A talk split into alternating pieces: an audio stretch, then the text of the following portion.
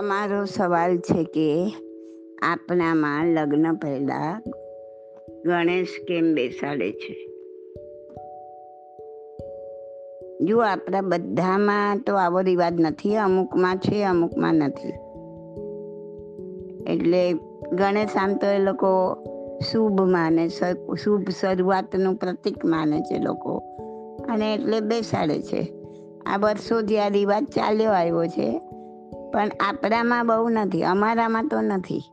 ગણેશ બેસાડવા જરૂરી નથી, કોઈ બેસાડે જ, કોઈ નથી બેસાડ એટલે આ વાતને બહુ કાંઈ ઇમ્પોર્ટન્ટ આપવા જેવું નથી. કેમ બેસાડે એવો સવાલ આવતો હોય તો એનો જવાબ આ જ છે કે ભાઈ એને શુભ શરૂઆત એનાથી મનાય છે. કે એ બેઠા હોય તો એને બેસાડે તો બધું મંગલકારી થાય એવી માન્યતા છે. બાકી એક પ્રકારના દેવ છે ને ગણેશ પણ દેવ જ છે. એટલે ઘણા કુટુંબોમાં પેઢી દર પેઢી આ રિવાજ ચાલ્યો આવતો એમ ચાલ્યો આવે છે. ઘણામાં નથી. ઓકે. અને બીજું તમારો સવાલ છે, ગોત્રજ માતાનું હોય છે કે? હા, ગોત્રજ માતાનું હોય છે. મોસ્ટ ઓફ કુટુંબોમાં જોયું છે, હોય છે એમ. એટલે તમારા જે કુળદેવી હોય એનું વર્ષમાં બે વાર એમનું એ પ્રકારે આપણે બહુમાન કરીએ છીએ. એવી વાર્તા છે કે બહુ વર્ષો પહેલાં એવા રાક્ષસ જેવા માણસો હતા કે જે નાના માણસોને એને રાક્ષસો જ કહેવાય એવા હતા. અને નાના માણસોને મારી નાખતા હતા. બે બગલમાં બે જણને ગાલીને મારી નાખે. દબાઈને, એવા એવા રાક્ષસો હતા. અને એ લોકોનું જ વધારે ચાલતું હતું. તો એ વિનંતી કરે છે પ્રજા બિચારી કે માં અમને બચાવો એમ. અને માને પણ દયા આવે છે અને માં દોષીનું રૂપ ધારણ કરીને નીકળે છે. ત્યારે આવા રાક્ષસ જેવા કોઈ પૂછે બી છે કે ક્યાં જાઓ છો ડોસી એમ. તમે શું કરી લેવાના હતા એમ? તો કે હું શું કરું છું એ તું જુઓ એમ. અને એ દેવીમાં હતા અને બધા દેવીમાંનો સાથ લઈને રાક્ષસો જોડે યુદ્ધ થાય છે. સાત દિવસ યુદ્ધ ચાલે છે. એકમથી સાતમ. સાત દિવસ યુદ્ધ ચાલે છે. અને યુદ્ધમાં માતાજી, એટલે કે આ દેવી શક્તિ વિજયી બને છે, વિજયી. જીત મેળવે છે.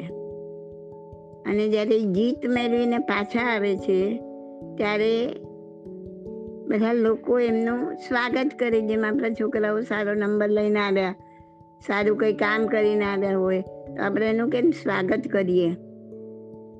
એમ એમના સ્વાગત રૂપે એમના વધામણા રૂપે જીતની વધામણી આપે ને, એમના વધામણા રૂપે આપણે આ શું કહેવાય, આપણે કંઈક બનાવીએ એમના માટે લાપસી છે કે શીરો છે કે જે કાંઈ દરેકમાં અલગ અલગ રિવાજ હોય છે. કોઈનામાં લાપસીને ચોળા હોય, કોઈમાં મગ હોય, બીજી બે બે, ચાર આઈટમો હોય. તો એ એક જાતની ખુશી, ખુશીથી એ ધરવામાં આવે છે. માને પહેલાં આ રીતના આપણે વધાવીએ છીએ, એમને વધામણા આપીએ છીએ કે તમે જીતીને આવ્યા અને અમારું આ દુઃખ, તકલીફ અમને મારી નાખતા હતા, એ તકલીફ તમે અમારી દૂર કરી એમ. તો સાત દિવસ યુદ્ધ ચાલે છે. આઠમા દિવસે જીતીને આવે છે અને એ જીત્યા પછી એમને વધામણા વધામણા તરીકે આપણે આ ગોત્રજ કરીએ છીએ. આવી કંઈક વાત જે નાન શારદામાં નાન દેવીમાં જેમનામાં પધારતા શારદામાં આવી વાત કરેલી છે. અને એ રીતના ગોત્રજનો રિવાજ આવ્યો છે. એટલે લગભગ આઠમ અને નોમના બધાને ત્યાં ગોત્રજ હોય છે. અનુકૂળતા પ્રમાણે સૌ સૌનામાં રિવાજ હોય એ પ્રમાણે લોકો કરે છે. ઓકે?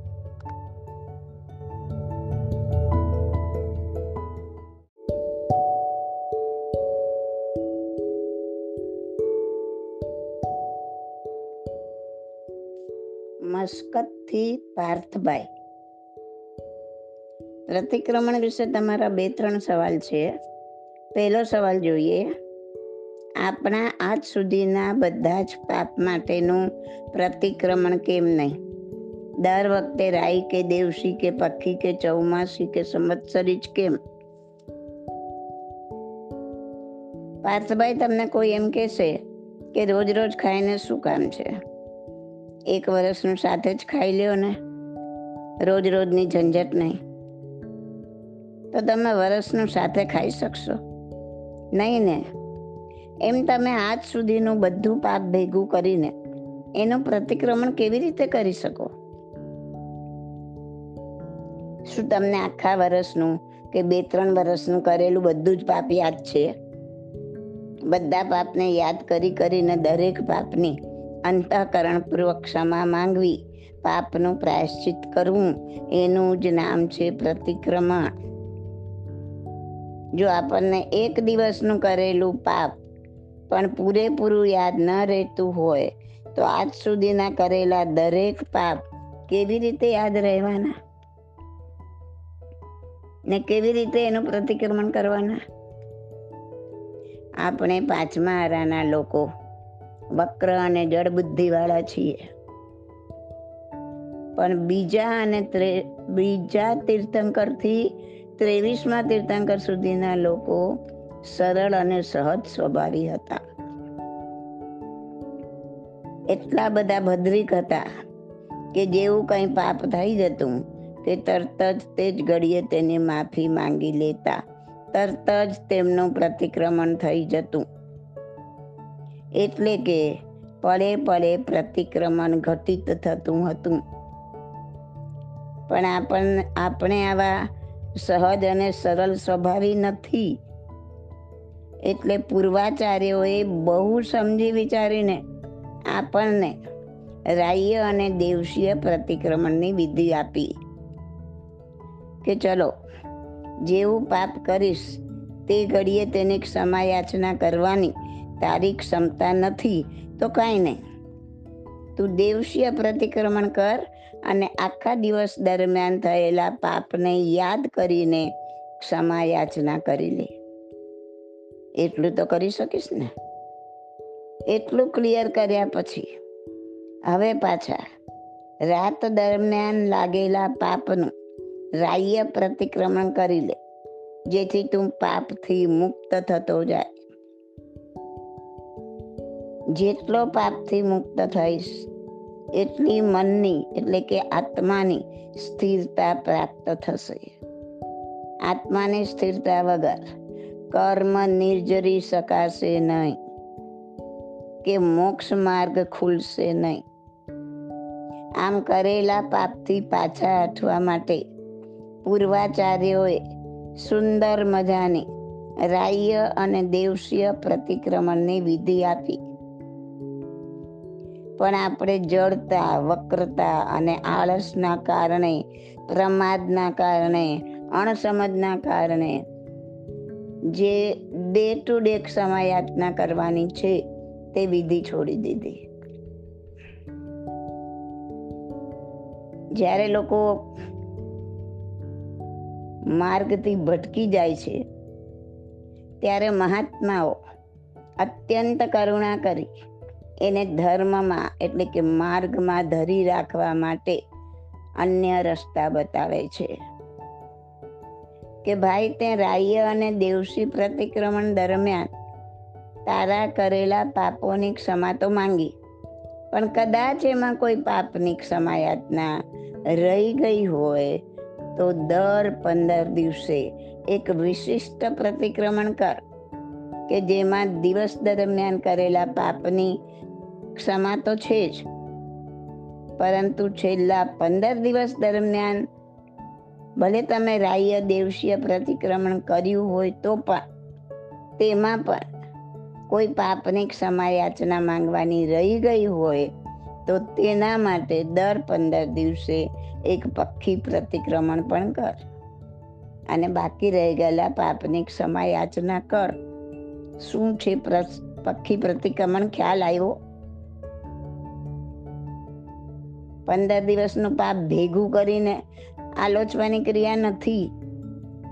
તમારે રોજ રાઈ અને દેવશીએ તો કરવાનું જ છે. એમાં કાંઈક રહી ગયું હોય તો એ આલોવાની ક્રિયા પક્ષી પ્રતિક્રમણ છે પંદર દિવસે એકવાર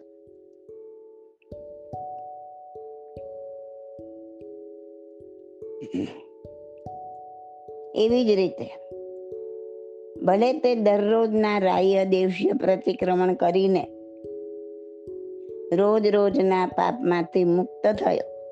ભલે પંદર દિવસે પક્ષી પ્રતિક્રમણ કરીને પંદર દિવસ દરમિયાનમાં રહી ગયેલા પાપનું પ્રાયશ્ચિત કર્યું.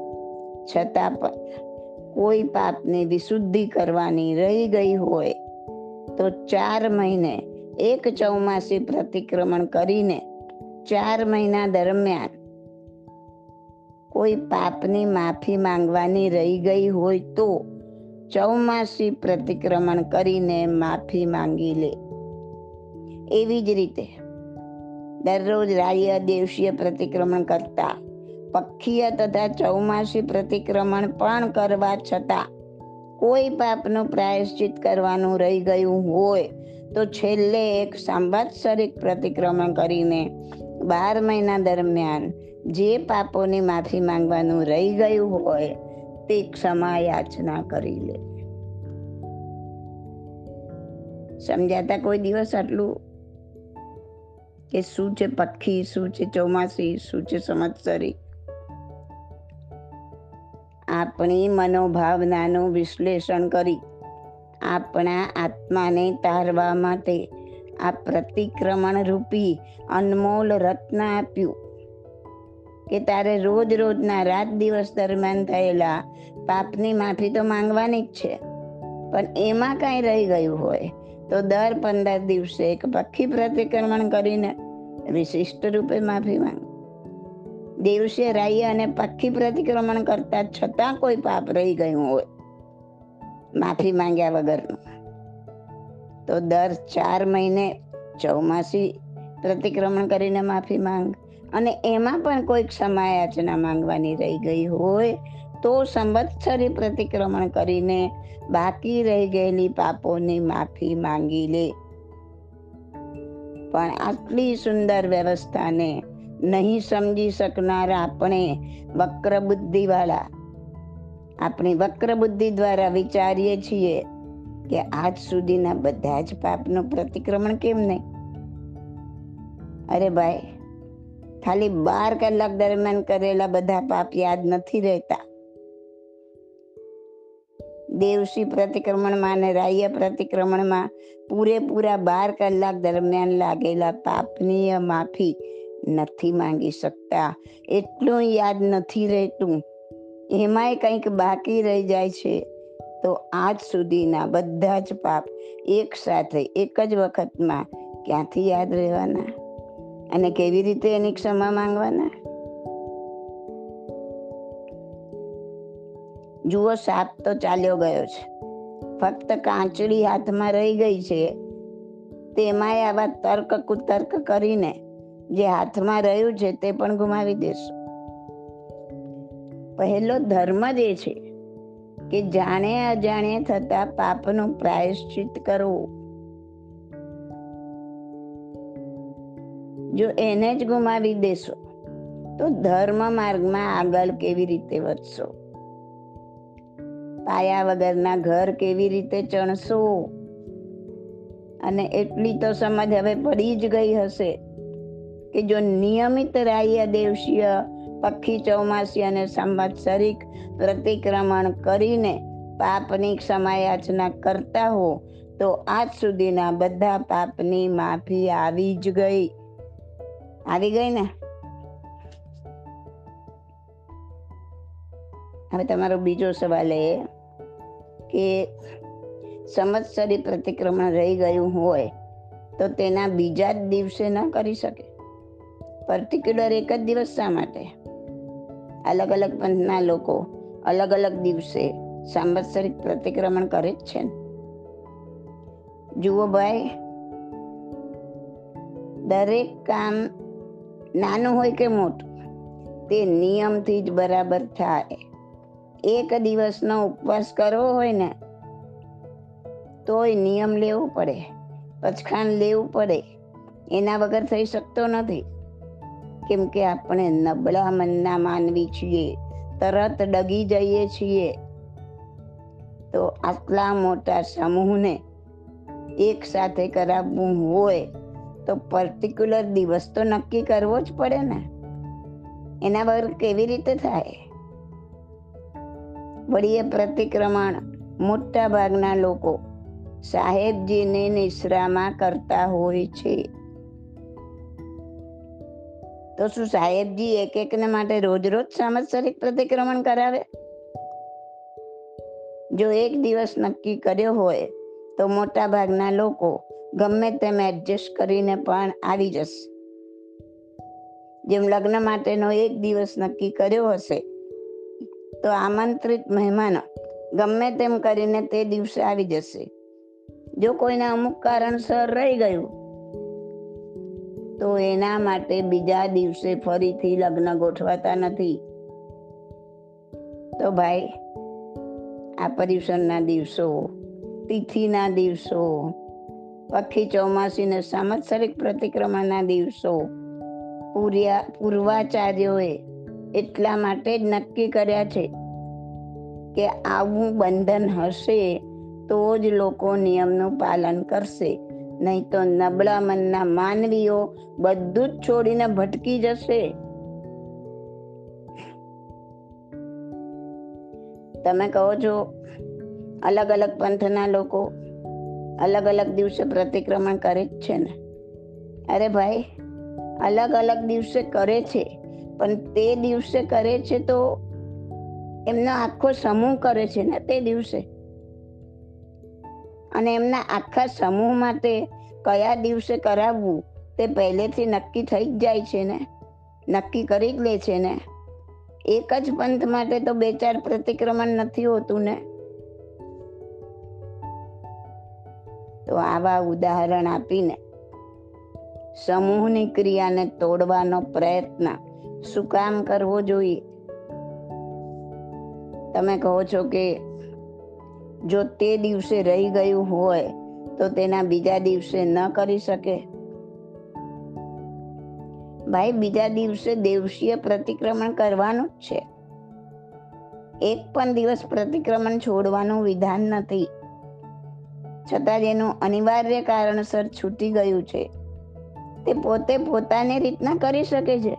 એને કોઈ ના નથી. પણ સમૂહમાં તો રોજ રોજ ના થઈ શકે. છતાં સાહેબજીએ કરુણા કરીને ચાર દિવસ પછી, એટલે કે આઠમે પાછું સમૂહમાં સંવત્સરિક પ્રતિક્રમણ રાખ્યું છે. કેમ કે કોઈ બહેનો તે જ દિવસે એટલે કે સંવત્સરીના પ્રતિક્રમણના દિવસે જ ઋતુ ધર્મમાં થઈ હોય, તો ચોથા દિવસે નાઈને પ્રતિક્રમણ કરી શકે. આટલી બધી સગવડ સાહેબજીએ કરી આપી હોય, પછી વ્યવસ્થાને વિખેરી નાખે, એવા આડા અવડા કોઈ વિચાર કરવા જોઈએ નહીં. બાકી એક વસ્તુ મગજમાં લખી નાખો કે પ્રતિક્રમણ દરરોજ બે ટાઈમ કરવાનું છે ફક્ત સાંવત્સરિક જ નહીં, દરેક દિવસે પ્રતિક્રમણ કરવાનું જ છે ઓકે, સમજમાં આવ્યું This audio is by Subodhi Masalia. My contact number is 88500 88567.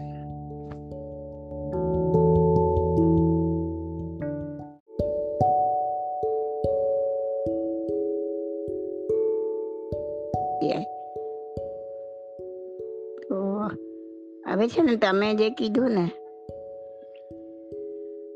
ભગવાન વચ્ચેના જે આંતરા છે એ પ્રમાણે આટલા વર્ષ થાય, બરાબર?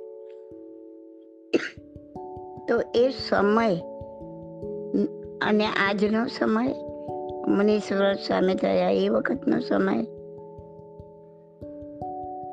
નેમિનાથ ભગવાન થયા નેમનાથ ભગવાન થયા, એ બધે વચ્ચેનો જે સમય આપણને જે જાણવા મળે છે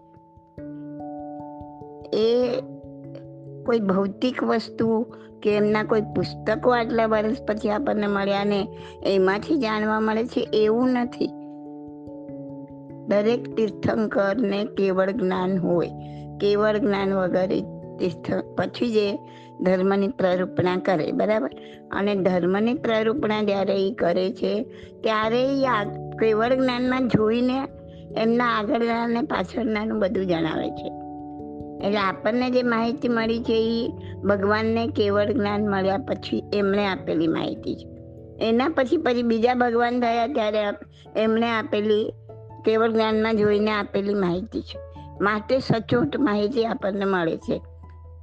બાકી વચ્ચે કેટલા બી પ્રલય થઈ ગયા હોય, કેટલી ઉથલ પાથલ થઈ ગઈ હોય, કેટલાય ધરતીકંપ ભૂકંપ થઈ ગયા હોય, એટલે તમને આ કોઈ વસ્તુ કે કોઈ તમને કોઈ પુસ્તક કે કંઈ લખાણ કે કોઈ શિલ શિલ્પીએ કંડારેલું હોય એવું એ બધું તમને ન મળે કેમ કે આ બધી ઉથલ પાથલમાં બધું ધરતી ભેગું માટી બની ગયું હોય પણ બધું જ ભગવાન જોઈ શકે છે કેવળ જ્ઞાનમાં અને એ જોઈને આપણને કીધું એટલે આપણી પાસે આ સચોટ આંકડા છે. હવે વાત રહી હિન્દુઓની, તો એ લોકોને કોઈએ કેવળ જ્ઞાનમાં જોઈને તો કીધું નથી. એ લોકોને જે વસ્તુ મળી છે, ધારો કે રામાયણ મળ્યું તો રામાયણ આ વર્ષમાં લખાયું કે રામાયણ લખવાવાળાને બી જેટલી જ્યાં સુધી એમની બુદ્ધિ પહોંચતી હતી ત્યાં સુધીનું એમણે આપ્યું એમાં. પણ ભગવાન, રામ ભગવાન, કૃષ્ણ ભગવાન આટલા વર્ષ પહેલાં થઈ ગયા હોય. પણ એનું લખાણ પરંપરાએ જે આવી હોય આ લોકોના હાથમાં, એ હમણાંના વર્ષોમાં આવ્યું હોય, બે પાંચ હજાર વર્ષ પહેલાંના એમાં આવ્યું હોય. એટલે એમાં એ લોકો જણાવ્યું હોય કે આ પાંચ હજાર વર્ષ પહેલાંની જ વાત છે, કે આ બે હજાર પહેલાં વર્ષ વર્ષ પહેલાંની જ વાત છે. કેમ કે એમની પાસે એમનું લખાણ આવ્યું છે. અને લખાણ આટલું જૂનું હોઈ શકે, એનાથી વધારે જૂનું તો એમની પાસે આવ્યું ના હોય. જ્યારે ઓરિજિનલી જ એ લોકો થઈ ગયા હોય ઘણા વર્ષો પહેલાં. અને એની વાર્તા લખાતા લખાતા લખાતા આગળનું બધું જ જમીનદોસ્ત થઈ ગયું હોય. અને જે પ્રત આ લોકોના હાથમાં આવી હોય એ જેટલા વર્ષ જૂની હોય, ત્યારનું એ લોકો માને કે આ વખતે થયા. આટલા વર્ષ પહેલાં અમારા રામ ભગવાન થયા, આટલા વર્ષ પહેલાં અમારા કૃષ્ણ ભગવાન થયા. પણ ખરેખર એ ક્યારે જન્મ્યા ને ક્યારે થયા, એ જે ભગવાને કેવળ જ્ઞાનમાં જોઈને કીધું, એ હકીકત છે. પણ એ હવે આપણે આપણે સમજી શકીએ. આપણે એમને સમજાવવા ના જઈ શકીએ. એટલે આ બેનું આ બેનું તમે મેળ ખવડાવવા જશો તો નહીં ખાય. કેમ કે આપણે જે માનીએ છીએ, જે કીધું છે એ કેવળ જ્ઞાનથી કીધેલું છે. એક તીર્થંકર થઈ ગયા પછી કેટલાય વર્ષો વીતી જાય, પછી બીજા તીર્થંકર થાય. તો તમે જુઓ કે મહાવીર સ્વામી અને આદેશ્વર દાદા વચ્ચેનો આંતરો કેટલો?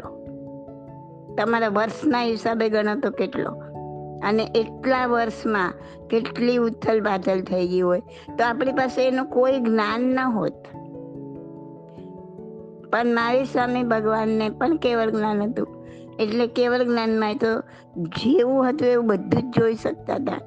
અને જે એમને દેખાયું એ એમણે કીધું. એટલે આપણને ખબર પડી. નહીં તો આ છ આરામના પણ કોણ જોઈ શકે? આટલા લાંબા સમયને કોણ જોઈ શકે? અને ત્યારનું આપણને શું મળે? કે આ મરુદેવા માતા હતા, કે આ એમના દીકરા હતા, કે એમના ભાઈ હતા? આટલા કરોડો કરોડો વર્ષ પહેલાંનું આપણને ક્યાંથી મળે? તો એ મળ્યું કેમ કે તીર્થંકરો કેવળ જ્ઞાની હતા. એમણે આપ્યું, એટલે મળ્યું. જ્યારે આ લોકોને જે મળ્યું છે, એ કોઈ પરંપરાએ જે કંઈ સચવાઈને રહ્યું, પાંચ હજાર વર્ષ પહેલાંનું સચવાઈને રહ્યું, એ મળ્યું છે. એની પહેલાં કોઈએ લખ્યું હશે, એની પહેલાં કોઈએ જણાવ્યું હશે એની પહેલાં કેટલાય વર્ષો પહેલાં થઈ ગયા હશે. એ બધું જમીન દોસ્ત થઈ ગયું. જ્યાંથી જે મળ્યું ત્યારથી એ લોકોએ ગણતરી ગણી. એટલે એમાં એ લોકો રોંગ છે એમ પણ કહેવાય નહીં. એની સાથે આવી બધી ડિસ્કશનો પણ કરાય નહીં. અને આવી બધી ચર્ચામાં આપણો ટાઈમ પણ ના બગાડાય. એટલે તો કીધું છે કે ધર્મ એ શ્રદ્ધાનો વિષય છે. જે ભગવાને કીધું છે શ્રદ્ધાથી માનો કે આ સાચું છે. પછી એનું કેલ્ક્યુલેશન ઓલાની જોડે કરવા જાવ ને આ મળતું નથી ને આ બેસતું નથી ને એના વિકલ્પો ને સંકલ્પો, તો આત્માનું ધ્યાન ક્યારે કરશું? વિકલ્પ રહિત ક્યારે થશું? તો ટૂંકી જિંદગી મળી છે જે કરવાનું છે એ ના કરીએ. આ તો તમે કરો કે ના કરો તમને અત્યારે તો કોઈ કેવળ જ્ઞાની છે નહીં કે તમને કહી શકશે કે શું છે, શું નહીં? અને આવી બધી ચર્ચામાં જે ખરેખર અત્યાર સુધી શ્રદ્ધાથી માનતા હોય, ભગવાને કીધું સાચું એનું પણ મગજ કદાચ ફરી જાય. એ પણ પાછા સંકલ્પ વિકલ્પ કરવા માંડે. આ સાચું હશે કે ખોટું હશે? માટે મારા હિસાબે આ ચર્ચામાં પડવું જોઈએ નહીં. બાકી તો પછી સૌ સૌની મરજી.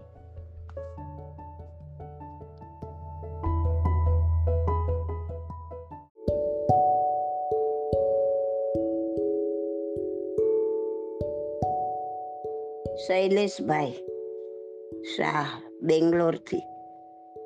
તમારો સવાલ છે કે બાર પ્રકારના તપથી જીવ પૂર્વ બંધ કર્મોનો ક્ષય કરે છે તે જાણ્યું. પણ શું તપ કરવાથી પુણ્ય પણ ઉપાર્જન થાય છે? તો તે કઈ રીતે? હા, શૈલેષભાઈ, તપ કરવાથી કર્મની નિર્જરા થાય છે. પણ જે ઘડીએ નિર્જરા નથી થઈ રહી, તે ઘડીએ કાં તો પુણ્યનો બંધ થાય છે.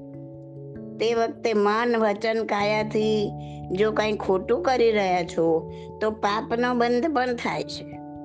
અને પાપ કે પુણ્યના બંધની સાથે સાથે અનુબંધ પણ પાપ કે પુણ્યનો પડતો હોય છે. તો એક સમયે બેમાંથી એક વસ્તુ બનતી હોય. કાં તો કર્મને નિર્જરા કાં તો પાપ કે પુણ્યનો બંધ અને અનુબંધ. કારણ કે બંધની સાથે અનુબંધ તો તે જ ઘડીએ પડી જાય. અને ઉદયમાં પણ બેવ સાથે જ આવે. હવે કેવી રીતે આ બને તે જોઈએ. પહેલા કર્મને નિર્જરા સમજીએ. ધારો કે તમે ઉપવાસ કર્યો છે. સામાયિકમાં બેઠા છો? એટલે ઘણા બધા પાપમાંથી બહાર નીકળી ગયા છો. મન, વચન કાયાથી સ્થિર છો. એટલે કે એટલો ટાઈમ આત્માનું બિલકુલ કંપન નથી. તે સમયે કોઈક જન્મનું, કોઈ પણ કર્મ, રાગનું કે દ્વેષનું ઉદીરણામાં આવ્યું, એટલે કે ઉદયમાં આવ્યું.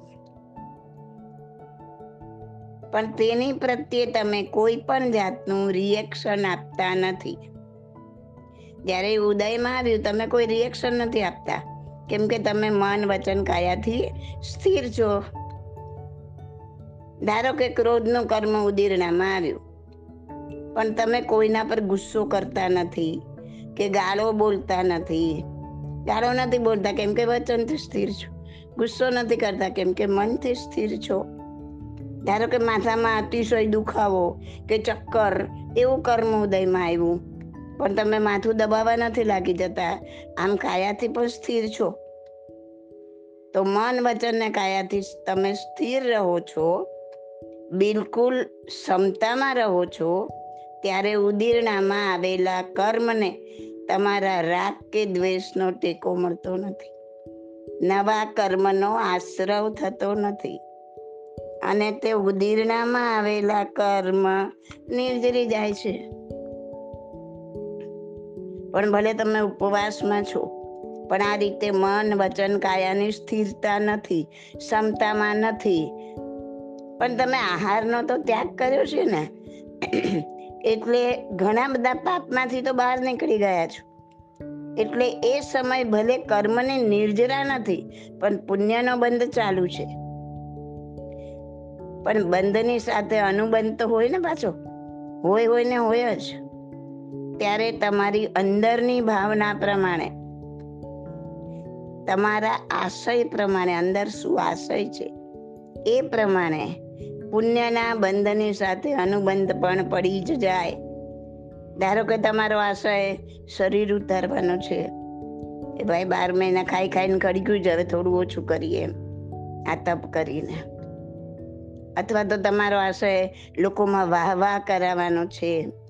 તો બંધ તો પુણ્યનો, તમે ઉપવાસ કર્યો છે, આહારનો ત્યાગ કર્યો છે, આહારથી આવતા તમારા કર્મ સંબર થયા છે. તો બંધ તો પુણ્યનો, પણ અનુબંધ પાપનો પડી જશે. પણ જો તમારો આશય પણ શુદ્ધ હોય, કે અનંત કાળથી પાછળ પડેલી આ આહાર સંજ્ઞાને તોડવાનો આશય હોય કર્મની નિર્જરાનો આશય હોય તો અનુબંધ પણ પુણ્યનો પડશે. આમ તપથી તમે કાં તો કર્મની નિર્જરા કરો છો? નિર્જરા વખતે ન કર્મનો આશ્રવ હોય, ન પાપ કે પુણ્યનો બંધ હોય, કે અનુબંધ હોય.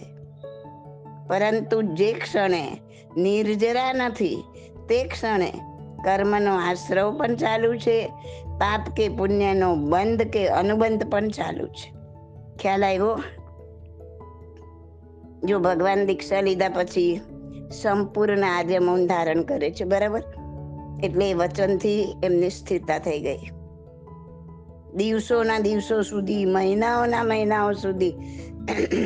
ખબર છે ને તમને મહાવીર ભગવાન? ચાર મહિના સુધી એક એક જ, શું કહેવાય, માટીના ડેફા પર નજર સ્થિર કરીને એવું કંઈક આવે છે. ચાર મહિના સુધી બિલકુલ સ્થિર રહ્યા હતા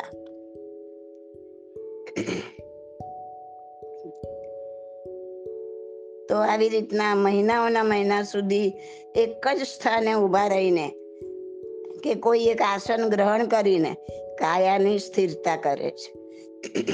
પછી વિકલ્પ રહિત બનીને મનની સ્થિરતા ધારણ કરે છે. આમ કર્મના આશ્રમને રોકે છે. જ્યારે નવા કર્મનો આશ્રવ નથી, ત્યારે જૂના જે કર્મો ઉદીરણામાં આવે છે, તેને ક્ષમતામાં સ્થિર થઈ કોઈ પણ જાતનું રાગ કે દ્વેષનું રિએક્શન આપ્યા વગર એને નિર્જરે છે. આમ કર્મ નિર્જરતા નિર્જરતા કર્મ મુક્ત બને છે, કેવળ જ્ઞાનની પ્રાપ્તિ કરે છે. મહાવીર સ્વામીના કર્મ નિર્જરતા સાડા બાર વર્ષ લાગ્યા. એ તો ભાઈ જેની પાસે જેવો જથ્થો. કર્મનો જથ્થો ઓછો હશે તો ઓછા સમયમાં મુક્ત થશે, વધારે હશે તો વધારે સમય લાગશે મુક્ત થતા. બરાબર ને? તો ખ્યાલ આવ્યો ને તમને કે તમારા સવાલનો જવાબ તમને ખ્યાલ આવ્યો? Okay.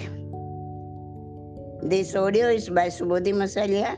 My contact number is 88500 88567.